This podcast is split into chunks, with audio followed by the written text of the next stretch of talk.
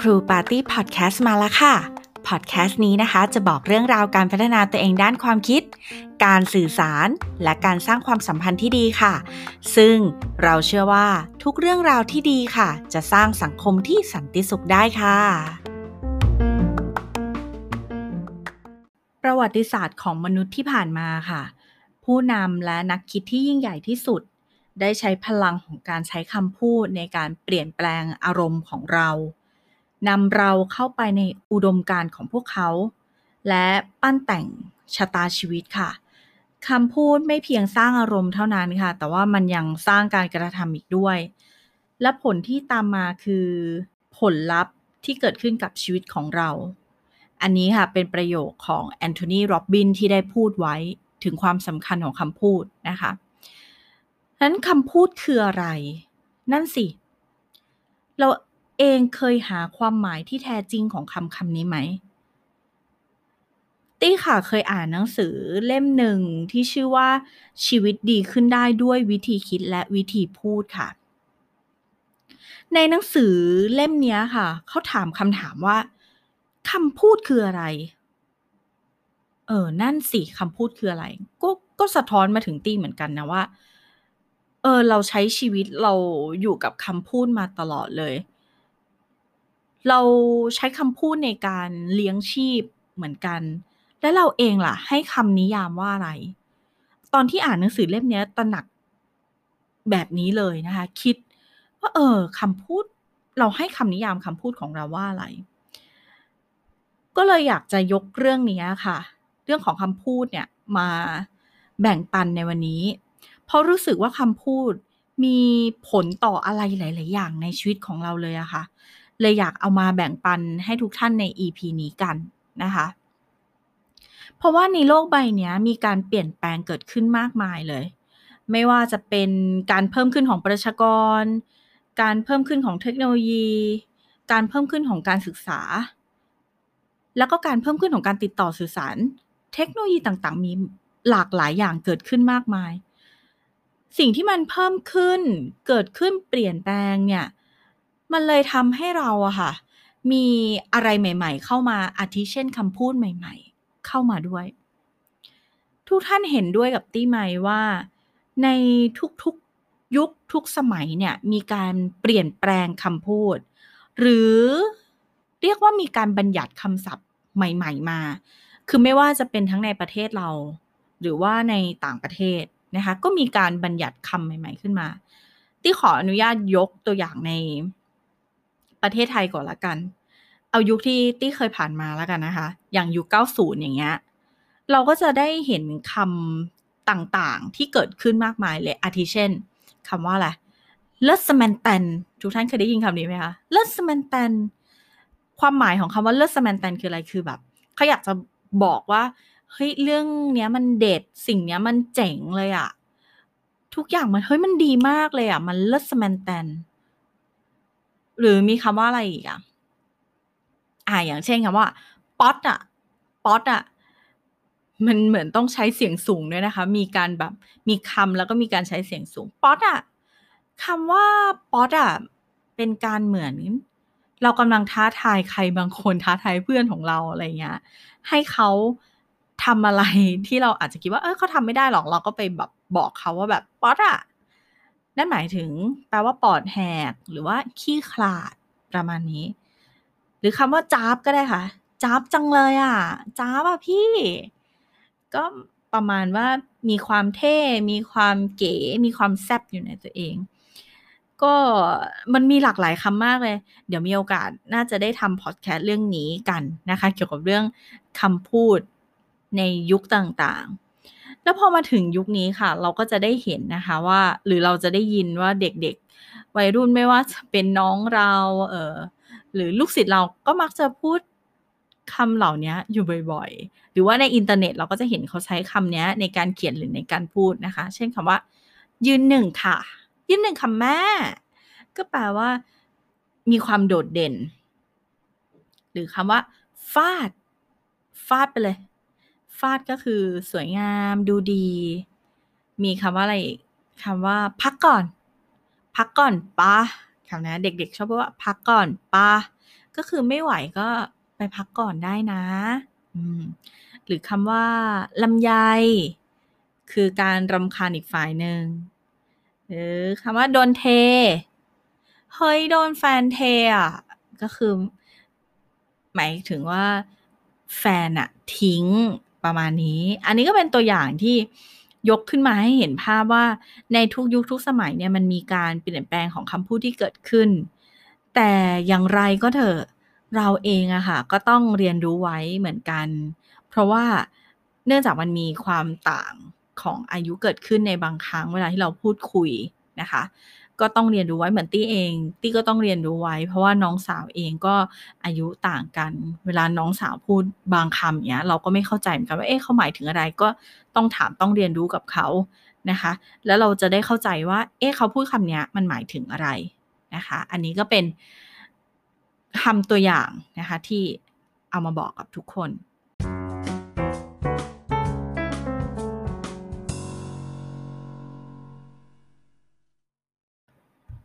ทีนี้ค่ะ เรามาดูกันว่า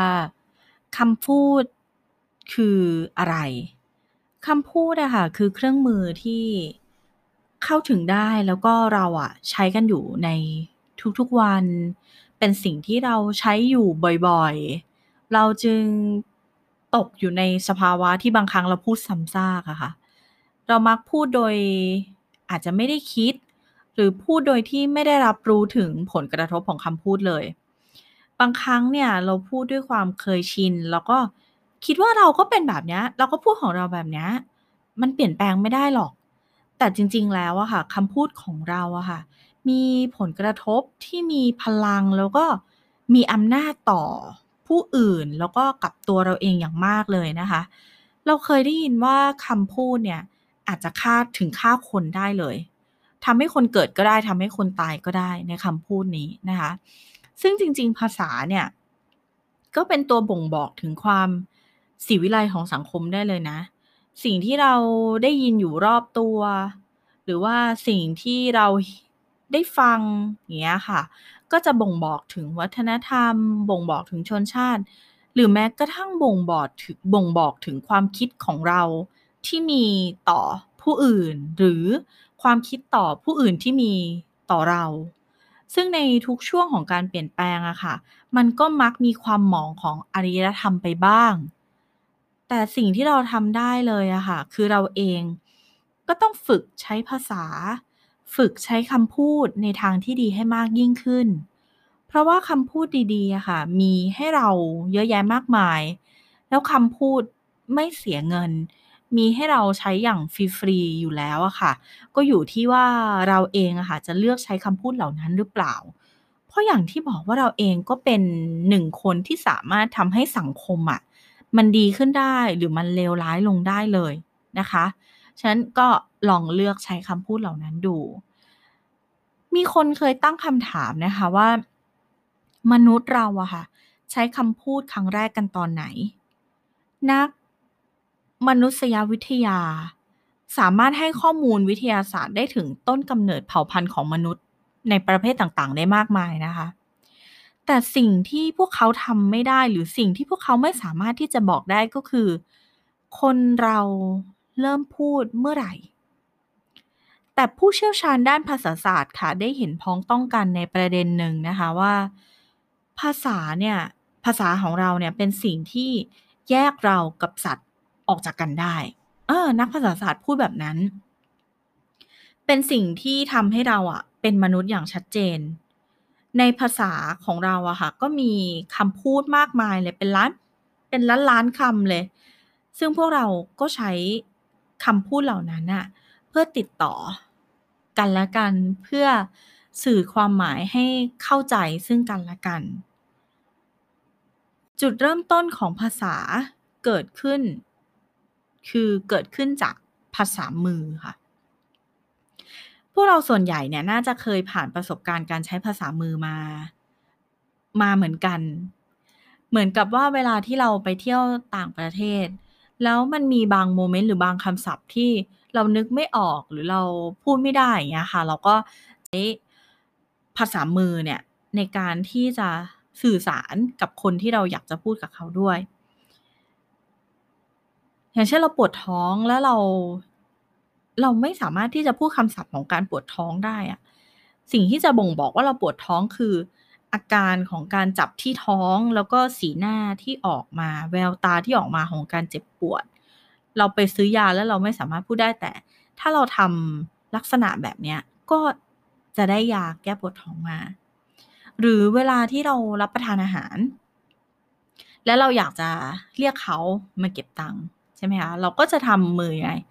ยกแขนขึ้น พร้อมกับชี้นิ้วชี้ขึ้น แล้วก็หมุนนิ้วชี้เป็นวงกลมตรงโต๊ะอาหาร ก็ทำให้เรารู้ว่า เออแบบเนี้ย เรียกว่าจะเก็บเงินนะ ฉันอยากจะจ่ายเงินให้เธอแล้วนะไอการที่เราชี้ไม้ชี้มือทำท่าทางต่างๆ รวมถึงสีหน้าด้วยนะคะ เราจะเรียกสิ่งเนี้ย เรียกโดยรวมว่าภาษากายหรือว่า body language นะคะ เป็นวิธีการแรกของการสื่อสารของบรรพบุรุษของเราเลย บรรพบุรุษของเราใช้การสื่อสารแบบนี้ ลองนึกภาพดูนะคะ บรรพบุรุษของเรา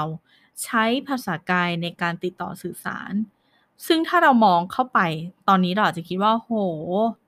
มันไม่สามารถบอกความต้องการของเราหรือความรู้สึกของเราได้อย่างชัดเจนแบบร้อยเปอร์เซ็นเลย ที่เคยไปทำ workshop workshop หนึ่งนะคะ เป็นเวิร์กช็อปที่จะให้ผู้เข้าร่วมเนี่ยไม่สามารถใช้คำพูดในการสื่อสารได้ ใช้เพียงภาษากายเท่านั้น คือในขณะที่ตี้ทำกิจกรรมให้กับผู้เข้าร่วมอบรมนะคะ ในเวิร์กช็อปนี้ ที่เห็นเลยว่าผู้เข้าร่วมใช้ภาษามือ ใช้สีหน้า ใช้ท่าทางต่างๆ ซึ่งในโจทย์อะค่ะมันมีเรื่องราวเรื่องราวหนึ่งที่จะต้อง ให้เขาสื่อสารบอกว่า เฮ้ย ระวังโจรมานะ โจรจะมาขโมยทองเรานะ สังเกตเห็นว่าผู้เข้าร่วมแต่ละคนนะคะเขาทำท่าทางการสื่อสารที่แตกต่างกันออกไป